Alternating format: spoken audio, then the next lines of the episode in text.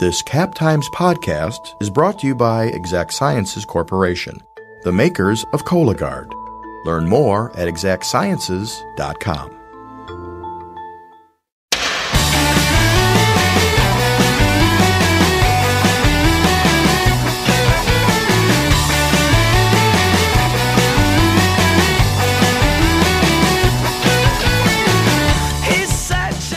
Most Wisconsinites need no introduction to Charlie Berens. He's the host of the Manitowoc Minute, a stand-up comedian and the guy behind a whole bunch of other really funny videos, including the one that went viral a few years ago about what Jack Dawson from Titanic would really sound like if he were from Wisconsin. I'm Jessie Opoien, and this is Wedge Issues, a Cap Times podcast about government and politics in Wisconsin. Charlie, who is actually an Emmy Award-winning former T V journalist, was kind enough to share some of his time with us earlier this month for a Cap Times members event. We talked about journalism, all things Wisconsin, and his new chart-topping bluegrass album, Unthawed. So without further ado, let's keep her moving.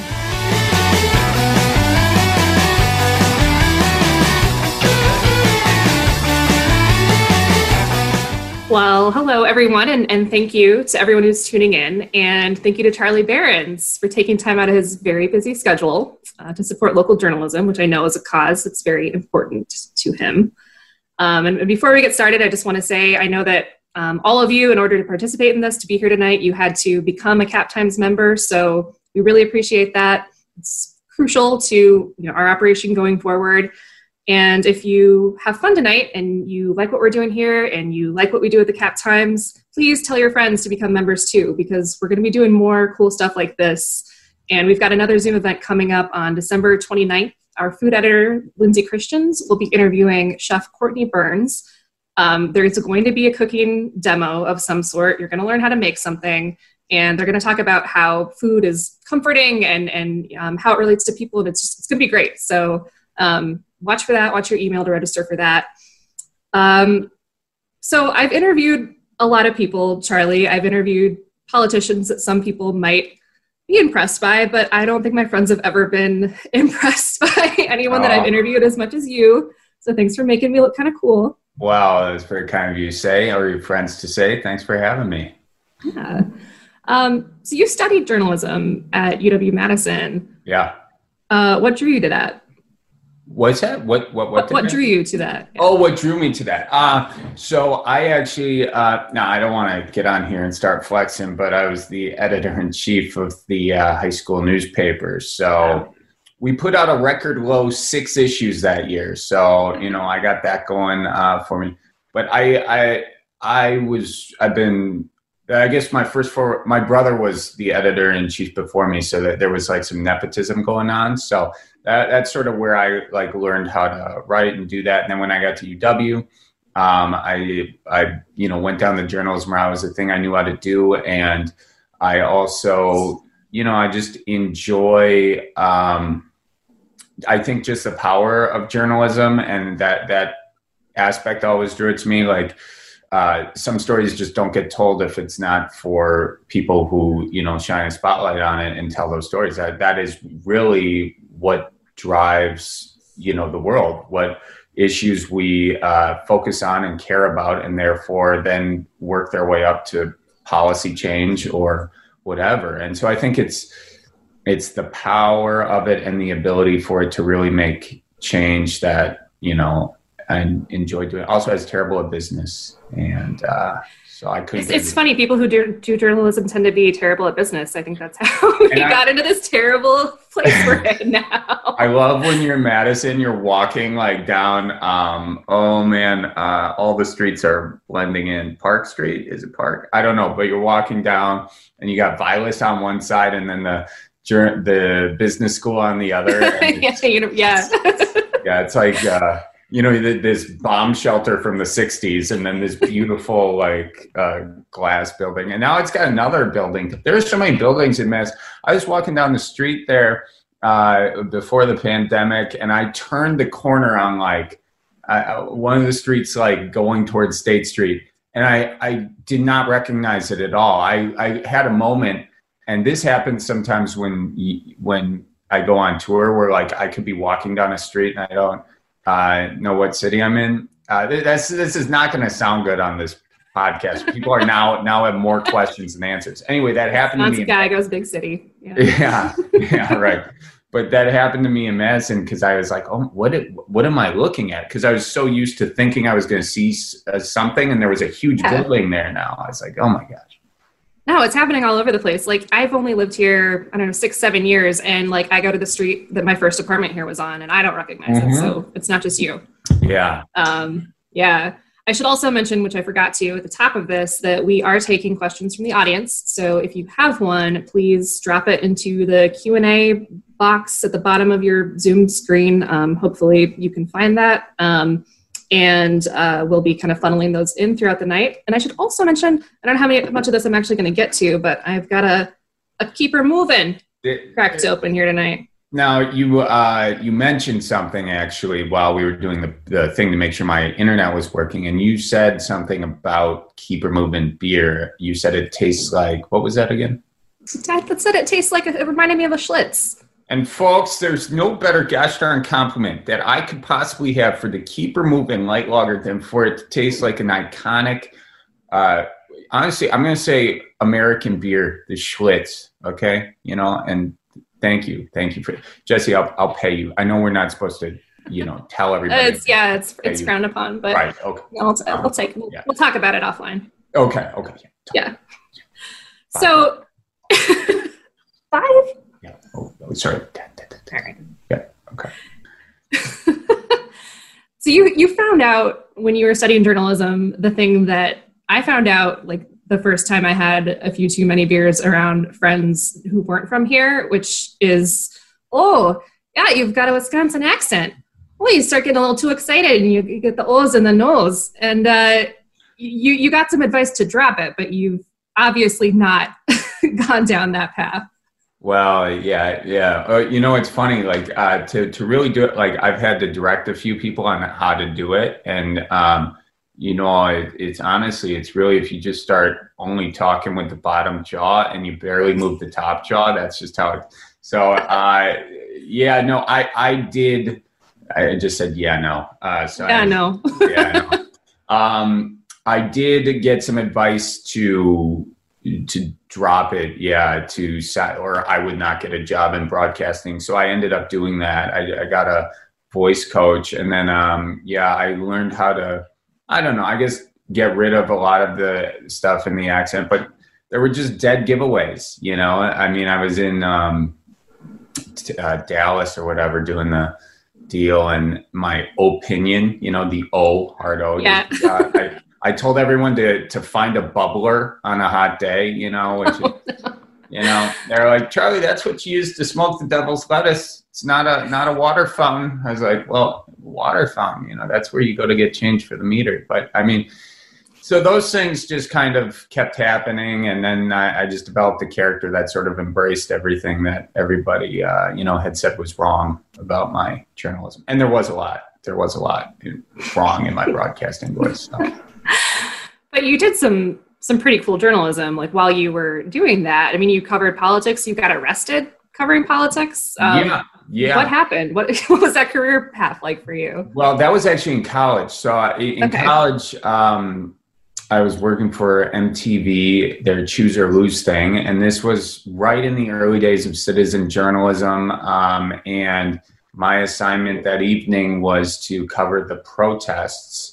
And um, uh, they, they had protests going on. That was my deal. And they were like, cover it till it ends. So I was staying and staying and staying. And then, you know, now we see it on the news quite often, but you know, the cops, uh, form a wall. Obviously they say it's a, a cease or uh, what do they call it? Where they say everybody go home basically. Or oh yeah. Disperse or cease and dis- yeah. or disperse yeah. or something like that. I forget the name, yeah. but you know, and then they throw the, uh, the tear gas and then the, uh, the, the firecrackers, um, or whatever. So, uh, anyway, long story short, at some point I was like, okay, I, I, I gotta go. And I was with this reporter from the Boston Globe, and we turned around and, uh, and he was a great guy who I don't remember his name, but he was taking me under his wing cause it was clear I didn't know what I was doing. And, uh, and I was like, so what do we do now? Cause there was just a line of police officers. Uh, and he was like, well, I, I'm pretty sure we get arrested now. So, um, uh, we they they were no longer believing credentials at this point, because you know uh, Photoshop just had come out, and uh, everybody was making fake credentials back then. And this was Saint Paul. I don't know if I said that. There was Saint Paul during the yeah. Republican National Convention two thousand eight, and um, yeah. So then uh, I I got arrested, and then I spent the night in jail. Uh, which was, you know, I was like a holding pen, you know, like a bunch of tall, whatever. And it, it, I I got peanut butter and jelly sandwiches, which was nice. And I gave half of mine to a taxi driver who uh, ended up uh, then returning. The, this is the most Midwest thing now that I think about it. I give him a peanut butter and jelly sandwich. He gives me a ride back to Dinkytown in his taxi. No fare, no charge. So, and by no fair, I mean very fair. I got a, very fair. Yeah. No fair to him, but you know, I mean, he did get half a peanut butter jelly sandwich, and I was hungry. But he was a big not a terrible deal, and he, he he asked for it, so you know, I gave it to him. It's, you know, the, the actual Midwestern kindness, the Midwestern nice that we hear about. Which I don't know. I, actually, I want to ask you about this. So, when you live in the Midwest, you hear every state kind of claim like Iowa nice, Minnesota nice, Wisconsin nice. Mm-hmm. Um, and I have my thoughts on this, but I'm curious what, what your thoughts are on what that means and which state actually claims it. uh, I don't I, I, I'm going to say Wisconsin is the nicest uh, state for obvious reasons, but I think everyone claims Minnesota has the most, like that's the most Minnesota nice, I think is the biggest trope or whatever mm-hmm. you want to call it. Um, but you know, I mean, I think that each state can say they have their own thing. I'm going to go with Wisconsin, but, you know, it's all the same vibe. It's, uh, you, you know, like, oh, you can't go away hungry. You know, uh, we got extra we got extra uh, raw meat for your cannibal sandwiches in the in the fridge, you know, which apparently you're not supposed to eat. False. Really not. Yeah. Uh I mean, I was going to ask you this later, but you brought it up. Are you a yay or a nay on the cannibal sandwich? Oh, I've had a cannibal sandwich or two in my day, you know. Have you? Yeah, a, a vegan cannibal sandwich, actually. But um, so, yeah, no, I'm kidding. That that actually, that joke makes no sense. Uh, no, I've had I've had them before, um, but I, I don't eat them often, I wouldn't say. It's not like my go-to. Okay. Um, so it's it's like raw onions and other stuff on it that you... Y- Yeah, so it's so I'll let the other Charlie explain because he does it better. So, folks, here's what's going to happen. You got your rye bread. It's the extra rye bread you got left over from uh, the fish fry and whatnot. Okay, you don't know what to do with it. Great, you got extra uh, beef, you know, sitting in the refrig, and it's going to go bad. All right, and you don't want it to go bad. Okay, so you you, you know, and you don't want to take time to cook it because, honest to Pete, roll the dice a little bit, okay? It's around Christmas, okay? And you're just trying to make the most out of what you got going. So you pull out the bread and then you do a thin layer, just a thin layer of, of, of thicker layer, if I'm being honest, but you put a layer of meat in, okay? Onions on top, uh, you know, a little something else if you want, pickle, if you want to be adventurous, a little mustard, why not? Fold it up or just keep it flat. Put it down the trap, and, and then you got it. This is what's really important. You got to start saying your prayers then, okay, because there's a good chance it's going to wreak havoc on everything going on in the intestinal region. So you just say a prayer tree, and you should be okay. But, uh, you know, if you get sick, you'll know you did something bad. Okay, so there you go.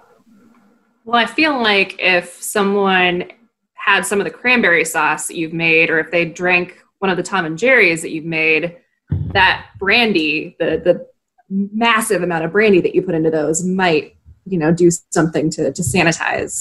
You know, I'm glad you brought that up. Brandy is the uh, the age-old healer uh, of Wisconsinites. Any if anything that ails you, if you put a little brandy in the deal, you're going to be feeling just chipper afterwards. Promise. It kills all diseases. Uh, you know, it's an elixir. It, it is. So if I can ask the Other, other Charlie, how did the Manitowoc, Manitowoc Minute persona, how did that Charlie persona come to be? Um, uh, yeah, so I was doing stand-up in, uh, and I was, at the time I was in Los Angeles, and I was working as a, like a red carpet reporter, you know, which is, yeah. Anytime there's a red carpet, nobody wants to be there. The, the journalists don't want to be there. the celebrities or whatever you want to call them don't want to be there. They're just promoting whatever they need to promote. And uh, we're just asking questions that nobody wants to answer that they've heard a million times. And uh, I was not a good, I was not a good entertainment reporter. We were like a new brand. It was some affiliate of Variety. It was called At Hollywood. And uh, so we were always at the end of the line. So everyone would just skip past us. So I don't know. There were a few too many nights of doing that. And then I was like doing a few other jobs. Uh, uh, and I was like, I just got to, and they were journalism adjacent or actual um, journalism in some cases. But I was like, I just got to uh, uh, change it up. And I always had wanted to do comedy, uh, but I did it once and bombed and then didn't go back for a while, uh, as a lot of comedians will say on their first time. But anyway, I developed this persona of this, um, this uh, news character, or it wasn't actually, it wasn't news at the time. Oh, I was talking about my time in news and then impersonating like myself doing news, you know, like my first news reads or whatever with the full on character thing. And, you know, so then I did a video uh, with the full on news show that took off. Uh, I was very fortunate that it took off because I put out a lot of other sketches that did not take off. And so then I just doubled down on it. I kept doing them and doing them and doing them. And uh, that was where the Manitowoc Minute came from. And then, you know, I kind of pivoted it uh, to doing a, other sketches and, and a bunch of other stuff. And and we still do the Manitowoc Minute, those those classic episodes. We don't do them as often, um, it more mostly because of a bandwidth thing. And I, I think that if we do them every now and again, people, you know, see it, you know, in, enjoy it a little bit more. So, yeah, I think... I think the first thing that I saw from you, which I think was pre-Manitowoc Minute, but I'm not sure, was the um, if if Jack Dawson in the Titanic actually spoke like he was from Wisconsin. Yeah. Was that pre? Was that before Manitowoc Minute? Yeah, it was about six months before it, and that was that was actually also from a stand-up bit uh, as well. And but I could never get the stand-up bit to work, and so I was like, uh, well, oh well, if I just underdub what Jack Dawson's actually saying. Then, you know, and it's fun because he says Wisconsin in it and, you know, he's from Chippewa Falls. So mm-hmm. it was pre- that was a pretty easy one to uh, do. So that was fun. I thought that was, I mean, I liked it. Oh, gotcha. Um, so, yeah, I guess I first kind of focusing on the Manitowoc Minute. I, I want to hear how you develop those um, segments, but also just can you tell people a little bit about how what your creative process is, how you develop material, how you test it out, how you know what's working. Mm, yeah, a lot of trial and error um, mostly. I mean, it depends if it's if it's a um, video, then you know you kind of know your audience. You know, sorry, that was a burp. I couldn't tell if you knew. I tried to hide it, but then I just said it. So now we're in, now I'm in trouble. Now we all know. That's okay. Yeah, yeah. Excuse me. Um, So if it's, you kind of have a general sense of what people was going to resonate with your audience if you've done this a while, you know, and a lot of Midwest stuff. And um, that, you know, you kind of just run through all the stuff and a lot of the Midwest stuff, that bucket of material is all based off of recognition. So it's like if, and especially the way social media works, if you have a headline, you know, the videos are like a square and there's a headline. If you kind of know immediately if that headline is going to grab somebody, because a lot of times that will determine whether they watch the video or not. And um, and if it does, then, you know, it's really hammering sort of these things that we know. So you have that basis of understanding and then just flipping it on its head. And those ones like Midwest Nice, for instance, everybody recognizes Midwest Nice. So then it's a simple game of of uh, it's a listing game. So um, that's that's kind of a, it's just a montage, I guess, is that that's that type of video. Um, but it, the best videos for online are uh, things that everybody is already aware of is a thing. And then you just exploit it and make fun of it, kind of turn it on its head. Uh, with stand-up, it's a lot different. It's uh, you get up on stage. If you're if you've been doing stand-up a while, you have the material that you know works. And that's your first twenty minutes of material you know works. And then your last twenty minutes, material you know works. That middle twenty minutes, I bombed so hard on that, but you you kind of are good because you know if if it's you can just throw it out and get to the stuff that works. But that's the most fun for me, is that middle area, um, because it makes me feel like I'm doing open mics again, and uh, it's kind of a rush to think that your stuff is going to completely bomb, even with a warm audience, you know. Um, but that's if I'm on tour uh, testing material with an audience that knows me, they give me a lot more uh, leeway. But if I'm in um, like New York or Chicago or L A or something, or I'm bouncing on somebody else's show, or I'm at the Comedy Store, uh, for instance, and I have a ten minute slot, that's an audience that doesn't know who I am at all. So it's a whole other kind of set that you have to know that stuff kills, and trying stuff in that environment is, is a little bit more nerve wracking.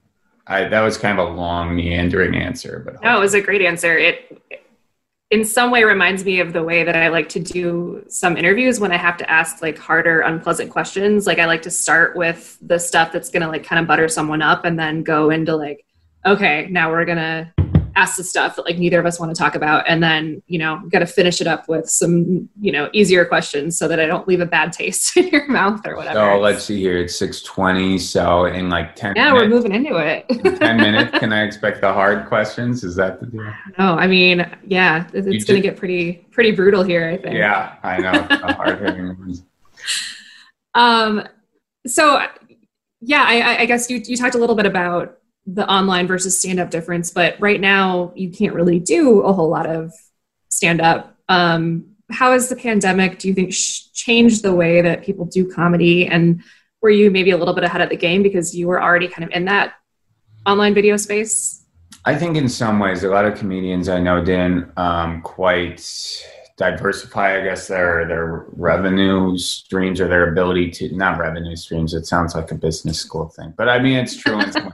They didn't diversify the way they could connect with their audience as much. They were just stand-up comedians. And then when this thing hit, it was very hard, you know, and they, they're funnier than I am. I mean, they're, they're really funny guys, but it, and, and women and, uh, and, but it's, it's some, it's hard to establish a, the following, and the following I got, I was very lucky to get it. And I feel very grateful for it because it, I tried for a long time and did not have it. And I've seen some of the funniest material I've seen uh, is from people, and it's getting, you know, hundreds of views, but it's so funny, and, you know, you share it or whatever, and it can get a little bit going, but um, it's, it's sometimes it's hard to break through on the social media stuff. It's especially hard if you're, If you if you're not used to making videos every week too, because you have to be consistent, you have to like uh, sort of cater to the algorithms and the different algorithms on Facebook, on Instagram, on TikTok, on YouTube, and they all want consistency primarily. And if you're not in the habit of uh, editing, if you can't edit, and if you can't write and shoot and do all that stuff quickly, you know, you're set back a lot. But I think the quarantine time, I guess there were a lot of people hungry for content, hungry for distraction. And so if you were set up to feed that distraction, you know, you know, to, to fiddle while the Titanic sank, uh, then you, you did well, I guess. So I did, I did, I think I did, um, I'm not, I, I think I did all right in that I served that for people who were, you know, just trying to laugh a little bit. And, uh, Um, I don't, I mean, people did it better than me too. Um, but it was, it, it's a wild, interesting time, but it's been, it's been fun to create content in this wild, interesting time too. I bet. Uh, I'm going to pepper in some audience questions here. And, and one is, uh, someone wants to know what's in your mug, and I want to know what your mug says. Oh, it's. Ah, of course. Yeah, of course. This is uh, shout out to Sunset Hill Stoneware. Um, these are made in Wisconsin. They're made actually in Nina. I wanted to make sure I got the name actually uh, one hundred percent right. But no, we made these for a little bit. We stopped um, making them, I think. I, I don't know why. We should make them again because I really like them. But um, what's in it? Uh, uh, maybe some – it's a hot toddy. Is so it a hot toddy? And then there's – something, there's an elixir for my throat in there. Uh, you know, it's, I've heard brandy is very important, you know, for, for health. So yeah, it's a lot of water though. So uh, you see me like drink, it's not all, all booze, but it's, uh, yeah, there's, it's, it's good for you. Yeah. Uh, another, another question, actually two questions combined, because two people have asked about um, some of the partnerships that you've had. So Um, the You Betcha guys and uh, the As Goes Wisconsin stuff um, in terms of uh, some of the, the voter sort of P S As that you've done. How do, how did these partnerships come to be, and um, how much does that sort of matter for all of you in terms of um, the way that you're able to do your jobs?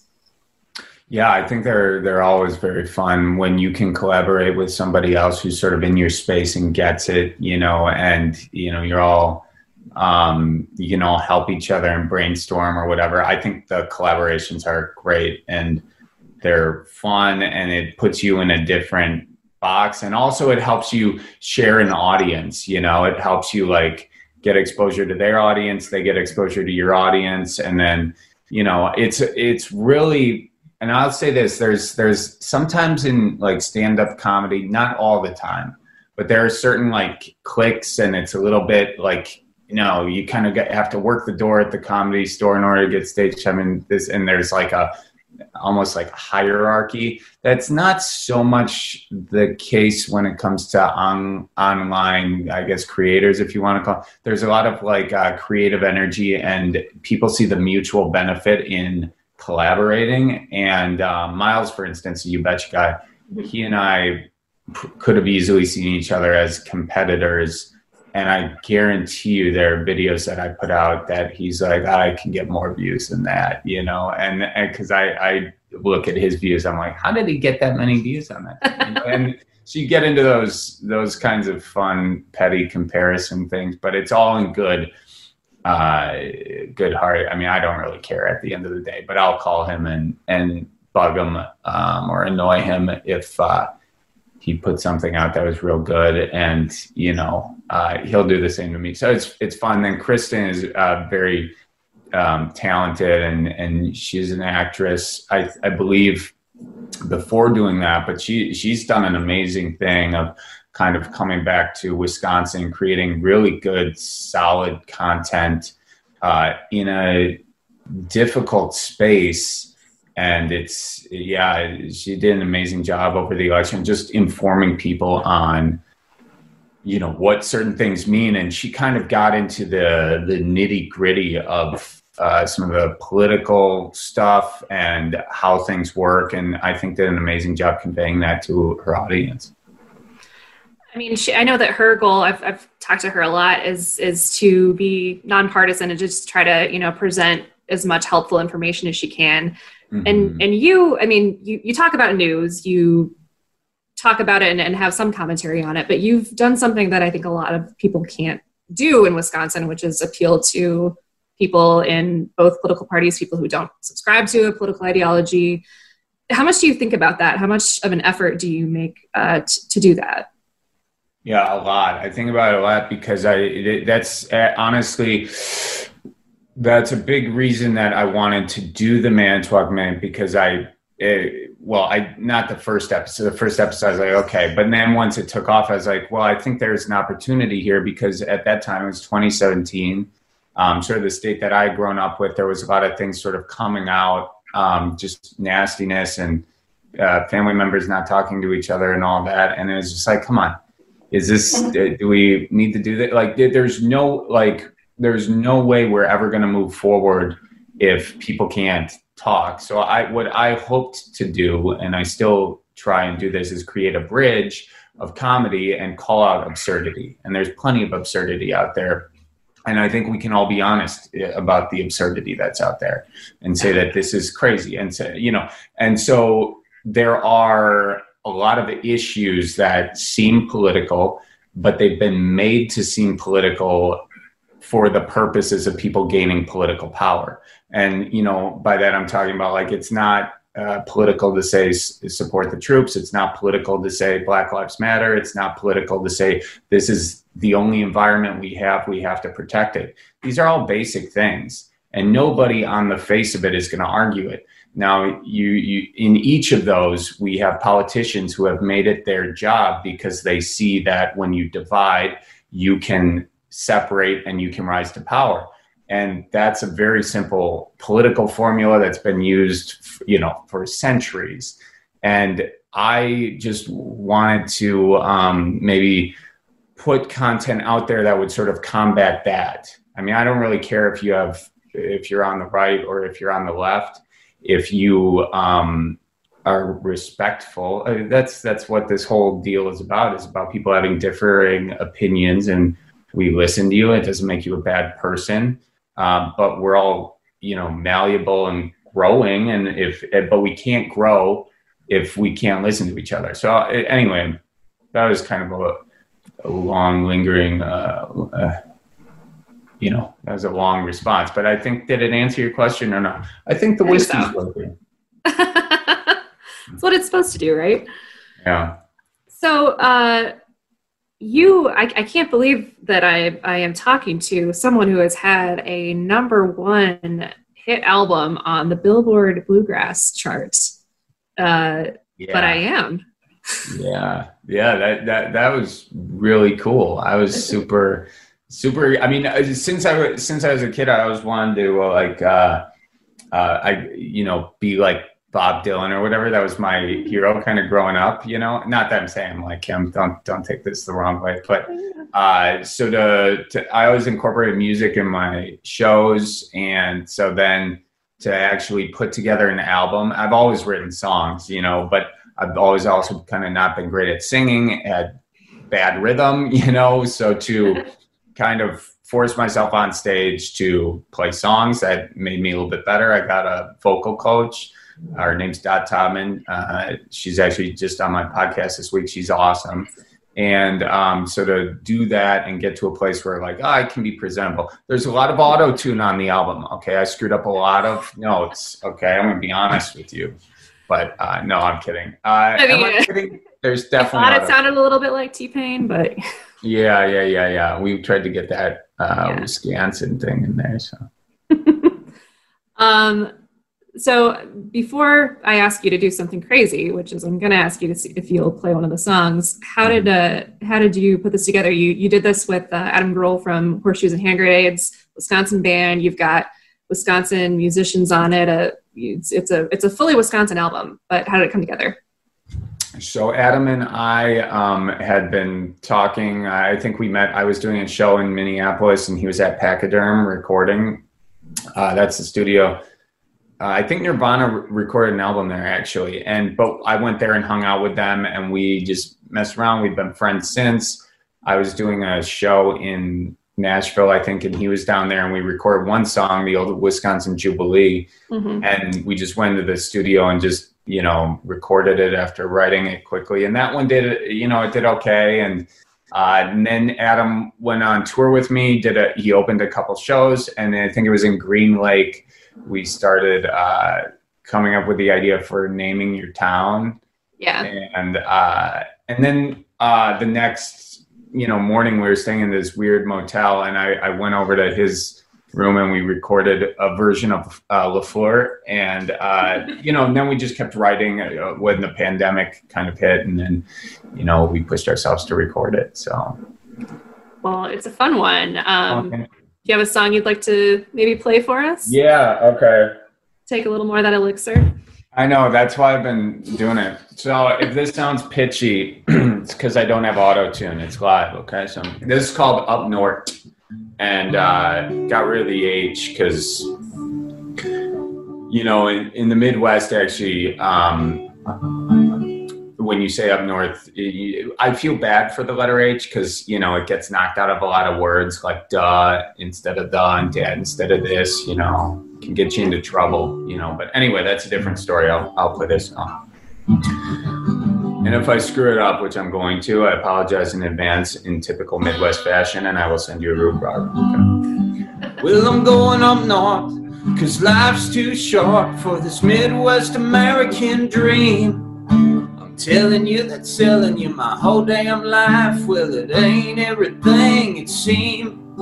store, I call up my wife, says we're leaving tonight. Grab the food, kids, pros and all, 'cause I'm going up north, this life's too short. And don't forget the alcohol.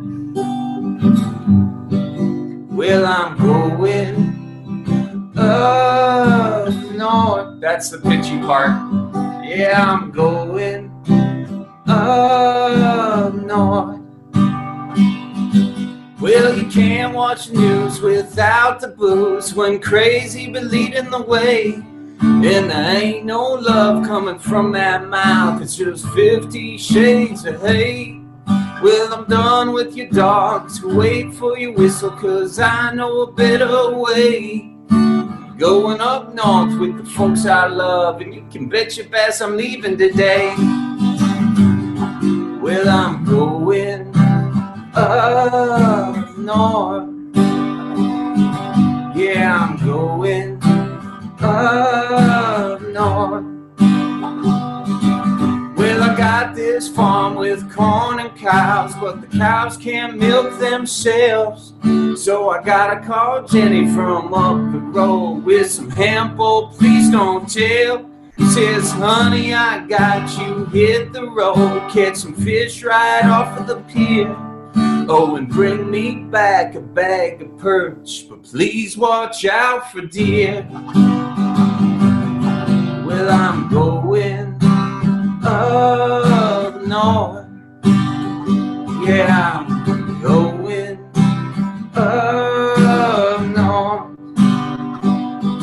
Said I'm going up north. Yeah, I'm going up north. So there you go. You know, that up north, it's a little pitchy, okay, but I'm working on it. You know, more whiskey would make it a little less pitchy, I think. You get it. You get it. No, whiskey always helps. I have an important question. Do you have a line that signifies up north to you, or the Northwoods? Where does this, where does this cutoff happen? Oh, yeah, that's a very good question. I would say north of Wausau, but you can get into trouble because it, it, it kind of like, you know, it mm-hmm. it does this thing, because I would consider other, you know, if, if you go all the way over east, like Ocano, it's up north, you know, mm-hmm. if you ask me, but if you ask a guy from Marshfield, you know, that's, it's a diff, there's, there's a whole, it's a whole thing, you know. I, I guess up north is relative. The answer is no. Yeah. um, I mean, I grew up in Marinette, which is, I mean, across the river from the U P, and yet I have had people tell me that that's not up north. Like, it still has to be higher than that. And I just, no, I mean, I, yeah. I won't. I think Highway eight is what some would say. Yeah. And then, yeah. uh, you know, but when I go up north, I go up to um, Land O'Lakes. So that's right on the border of the U P. U P is definitely yeah. up north. We can start. Yeah. We can start. We can definitely say that. But yeah, yeah, it's it's kind of like um, like Milwaukee. How like like Wauwatosa kind of digs in, and like you could be uh, west, and yet you you get what I'm saying. Yeah, it's it's it's a state of mind, right? Yeah. There you go. Uh, so. Uh, Listening to the album, I guess I thought that I had probably heard all of the Hallelujah covers that I ever needed to hear in my life. Um, so I was a little skeptical going in, seeing that there was going to be one on there. But uh, setting Oofta to Hallelujah, I loved it. I mean, it's funny, but also I loved it because it reminded me of my grandpa, who, you know, would say that all the time.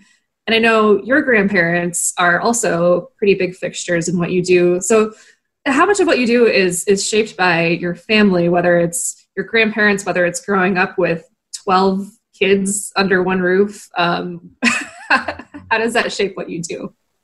Uh, very much so. In fact, uh, most of my character is based off of, you know, my grandpa and stuff he would say. And, um, and yeah, I mean, honestly, you know, when you grow up and, and you grow up kind of in a goofy uh, set of situations, when you're one of twelve, you get yourself into a lot of kind of goofy situations, and it, it's kind of just fun absorbing, like, and by that I mean you're in a big family setting and everybody kind of brings in stuff, and uh and then you have big extended family. I have like seventy cousins, I think, and then uh uh so you you know you have these like potlucks or, or family get-togethers, and part of the family's from this part of the state and that part, and so you just hear all these weird nuances. You absorb a lot of it, and then you know that typically wouldn't prepare you much for anything, uh, um, aside for, you know, like when you regurgitate it in the Manitowoc Minute, it prepares you pretty good for that, you know. But I grew up, you know, kind of talking the way my family talked and saying things the way they said. So um, that's honestly, it, it's I'm I'm lucky that that was the case, because it's it's a cool culture um, and one I enjoy very much. So I know that we are drawing closer to the end of the time that we have, so I'm going to try to get in a lot of, um, well, a few more audience questions and, and a lot of the really Wisconsin-focused questions that I have for you, because I think that's kind of why we're all here. Um, but one of the questions that we've gotten, which I can't believe I didn't think to ask, is where where does Keeper Moving come from? Is that something that you heard? Did you come up with it on your own? What is it? You know, all, so it is from the first episode. And all of the phrases are things that I had heard at one point or another, like, well, except for Go Packers and, you know, yeah, for, for that Go Packers phrase, I wanted like Edward R. Murrow has good night and good luck. I want my version, and it's Go Packers, F the Bears. Yeah. Um, you know, and, and a Keeper Moving, ah, I had a buddy who said, keep it moving. And it, it, he's from Indiana. She's named Scott Evans. Uh, he's on, um, he, he and I were roommates for a while. He's on Access Hollywood now, actually. Oh, but wow. I, he, he would always tell me to keep it moving. And then, um, and I had heard people say it here before. Um, uh, I watch a lot of fishing shows too, and Larry Smith says it, you know, and uh, um, uh, yeah, I've, I've just, I, I can't remember where it actually originated from, but like not, none of the phrases are, and I guess that's the whole thing with the Manitowoc Minute, is it's all a reflection of what already exists. So I didn't, you know, create, um, you know, Cheese Louise, or I didn't, cre- you know, these are all just phrases that you, I didn't create Oofta, I didn't create Ope. You know, it's just stuff that's out there. And so I just try and bring it in and celebrate it, I guess. So do you think that'll always be part of what you do as, as an entertainer, as a performer? Um, I guess, do, do you worry about this being kind of the thing that is you for the rest of your life, the way that actors get worried about being typecast, or are you okay if that's what happens? I don't really care. I mean, I think, yeah, if you're going to get typecast, it's more... You know, I mean, you probably either you didn't. I, I think if I if you work and do it and try, you cannot be typecast. But worst case scenario, I'm okay with it. You know, I've already thought about that, and I mean, it's given it's given me more opportunity than I ever really dreamed of, and so I I don't care at all. You know, and um, and I just enjoy. Uh, the Midwest so much, and Wisconsin, and, and the people that, you know, if, if that's what I'm known for, that's, that's great, you know? So the, the opportunity that it's given you, I mean, you could easily take that, run with it, just be kind of concerned about yourself, but you, in almost everything that you do, talk about um, charitable organizations, particularly you uh, donate a lot of the proceeds of your merchandise to the V F W and, and other organizations, the Boys and Girls Clubs. I know you you support them. Um, I, I don't know how to ask this without just like flattering you, but I mean, why why why did you decide to to do that, to to kind of give back while you're also just kind of making a name for yourself? Yeah, you know, glad you asked. And honestly, it's it's the fear of purgatory. Okay, when you grow up Catholic, you know that you can go to heaven. Okay, I've already written that off the list. You can go to hell. That's a possibility. What I'm shooting for is that middle ground that's purgatory. It's, it's kind of like the, uh, you know, it's cocktail hour before you go to heaven, okay? So You, if you, and how, how it works is either you can buy indulgences, okay, so, you know, you can buy your way there, uh, or you can do good deeds, or grandma can say a bunch of rosaries for you, and that'll get you to heaven quicker. But I figure if I can just land in purgatory, uh, then someone somewhere is going to say enough rosaries for me to, you know, take the elevator upstairs. And uh, so that's that's really the primary motivation. It's self-motivated, if I'm going to be honest with you. So you know, I respect that. Yeah. Uh, okay. When you're not drinking a Keeper Moving beer, what's which tastes like a Schlitz. Yeah. Let's remind everyone. Mm-hmm. Uh, what's what's your standby? Oh, uh, whatever's in the fridge, uh, mostly. Uh, no, I, I drink whatever. I don't have taste buds, to be honest with you. Uh, I'm I'm more of a uh, consumer uh, uh, for the product of what, you know, of the feeling afterwards. You know what I mean? Mm-hmm. Uh, anyway, uh, what I'm saying is if I drink coffee, I'm not so concerned about what the coffee does. I'm interested in the coffee situation. You know, and honest to Pete, don't matter what beer I'm going to drink. If I get a little beer buzz going after, you know, a couple two treat, and then it did its job. I'm not going to sit here and say, is that an I P A? Is that a Busch Light? Although Busch Lights do suck. They taste like water. Uh, but you know what? Everyone's got to drink water. And so I says, you know, however it goes, it goes. But I will say this, even though I can't taste nothing, Keeper Moving is the best tasting Schlitz in Wisconsin. Okay, so... I'll well, second, second that. Best. There's Schlitz, and then there's right. So yeah, right up there. Mm-hmm. How do you take your old fashions? Mm, thank you for asking. Uh, yeah, I take them uh, sour. Okay, I, I like a jolly good uh, floater in there. Okay, uh, sour power. That's the way it's always been since I was a kid, you know. And you don't forget that Florida or, or that floater, Florida. Thanks, whiskey. Uh, you don't forget that floater. Or else, you know, you might get, you know, smacked upside the head with the good book. Okay, so you got to think about that. Okay, so anywho, uh, any any people sensitive about that just dropped off the chat. I only three, it looks like. So there you go. Thank goodness. Yeah.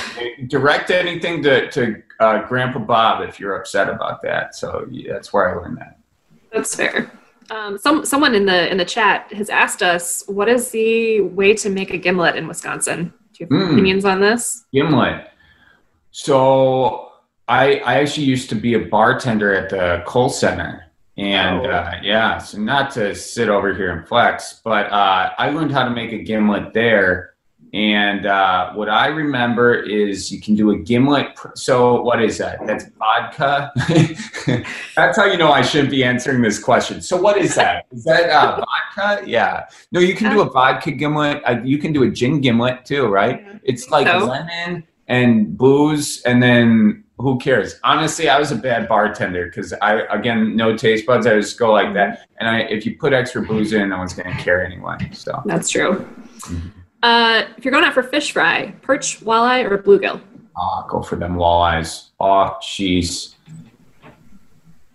But you know what? I, I to be honest with you, most of my fish fries are a bag of fish from the freezer, which is a combination of perch, walleye, bass, uh, sheep's head even. Yeah, we do eat them, sheep's head.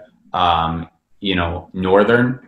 With the wide bones taken out, okay, unless Andy was cleaning it, and then he just hacks right through them, and you choke when you eat them. Uh, yeah, so that it could be any of them. Uh, what do you put on your brats? Oh, glad you asked. I like to put, so mustard. I'm a big mustard guy. Okay, I, I got a whole collection of mustard, but then kraut and uh, relish. Honestly, I'm a works guy. Anything you got to put in, I love jalapenos. You know, you put them on there. I want to be sweating by two p.m., you know? So, I mean, yeah, I'm I'm a I'm a mustard, onion, and sauerkraut, but uh, ketchup on a brat? Yes, no. You know, some folks, I, it's not for me, but if there's ketchup out there and there ain't nothing else, I'll go with ketchup. You know, I'm some some people are purists, and gosh bless them, okay? But that's just not not me. You know, I'm a, I'm a utilitarian, so whatever you got, I'll, I'll put down the gullet, sure. I'll do it at least once, you know? Uh, your your wife is also a funny person who creates content. Do you guys ever uh, do you compete over who's funnier, or is it all collaborative? No, it's Elle Clever. She's very funny. Yeah, yeah. At, at Alex Royal, you should follow her. She does a lot of home renovation stuff. But no, she's she's really great. Yeah, she's got a lot of, of good stuff. Got a lot of great ideas. Um, yeah, yeah. So no, we don't. We don't. No. It, it's uh, it's very different stuff too. I, yeah, there's not. There's honestly, there's not a whole lot of anybody I feel like I really, uh, you know, am, am competing with. That's the nice thing about the creative space too, is that, you know, there's a abundance of ideas out there, and, you know, it's just fun to collaborate with people. You guys have a puppy? Oh yeah. A little buck. Yeah. He's, how's he doing? Uh, yeah, he's good. He's a, uh, he's a, a terrier, uh, mixed with, uh, an armadillo, actually, and uh yeah, they breed down there in Texas, and uh yeah, he was on the side of the road, and uh you know, we we didn't rescue him, he rescued us, honestly. So there you go. That's what people say right here. Yeah, yeah, yeah, I can see why. Yeah, he sleeps. So of course, Vikings and Bears are playing an N F C championship. Who do you root for? Vikings. Vikings. All right. one hundred percent. You're committed. And, and I don't, you know, I've, I've thought about that long and hard, but I, the Bears would have to be playing Lucifer, and I would be on the side of the devil. So, yeah. Um, do you have a favorite cheese? Mm, no. Well, I like a lot of different cheeses, which is why I'm, it's not an apathetic no. I like right, a lot of different right. cheeses. I'm a big fan of, obviously, cheese curds. Now, I know that's going to sound cliche, but I really do enjoy the texture and the shape of, of cheese curds. And the um, fresh or fried? Uh, fresh. But some people, again, will, you know, go against the fried situation. I'm all about that. I'll do that, you know. Just make sure you got some, your Tums ready to go, you know. Um, all-time favorite Packer and best Packer quarterback of all time. Mm. Wow. Uh, I, I'm going to go with the classics, Bart Starr, and uh, um, all-time favorite Packer, Ray Nitschke. I like the I like the Ray Nitschke story about uh, the tower falling on him, and he had a hole in his helmet and everything. It, that's I don't know if it's true or not, but it's a great story. Who cares if it's true? Doesn't matter. That's certainly not me. I'm, I'm only a journalist. um, okay. I've kept you too long, but I want to hear, what else are you working uh, on right now? What's coming next for you? Uh, I'm working on uh, Off the Record.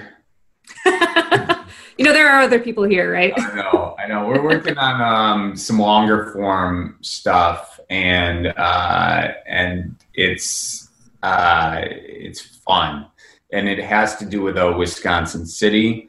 And I hope the project moves forward, because I'm I'm very, very excited about it. I can't really say too much. I don't. I never know what I can and can't say, but you know, I hope it. I hope this project moves forward. So, well, I'm sure we all hope so too. Probably be great. Um, or if it's not, you'll do something else. Yeah, it's like I never said it, you know? Yeah. Yeah, just pretend it didn't happen. Happens, it failed miserably. uh, so I, I guess I assume everyone who's on here probably knows where to find you, but I, I do want to give you a quick opportunity to, you know, plug anything that you, any any places people can go to find your stuff, and, and how they can support you. Yeah, yeah. It's just at Charlie Berens on any of the platforms. Uh, and then uh, there's no H in Berens, uh, but, you know, I still respond to it if there is. It's silent. And then um, at Manitowoc Minute. So both of those. Great.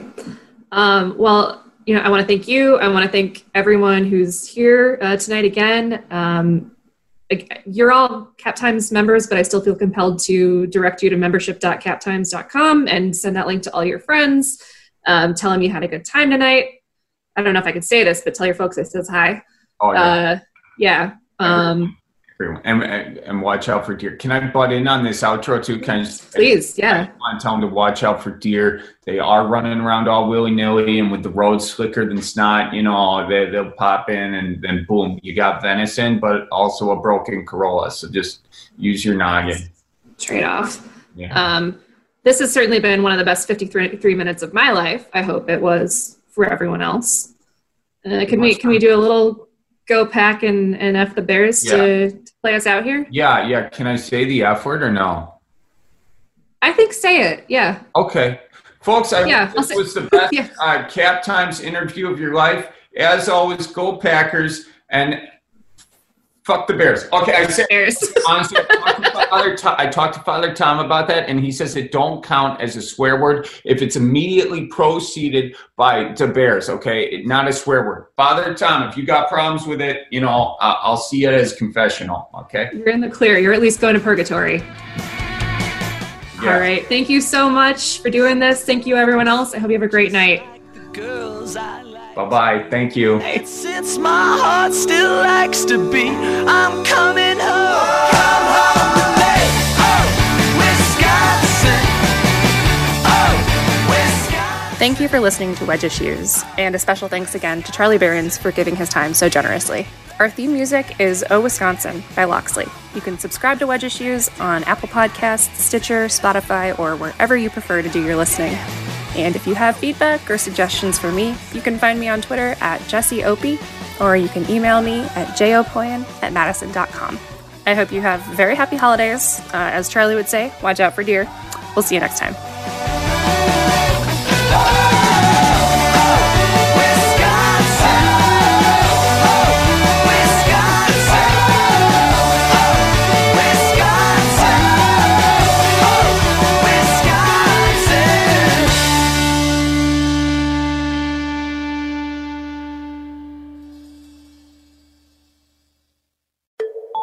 This podcast has been brought to you by Exact Sciences Corporation, the makers of Cologuard. Once again, be sure to learn more at exact sciences dot com.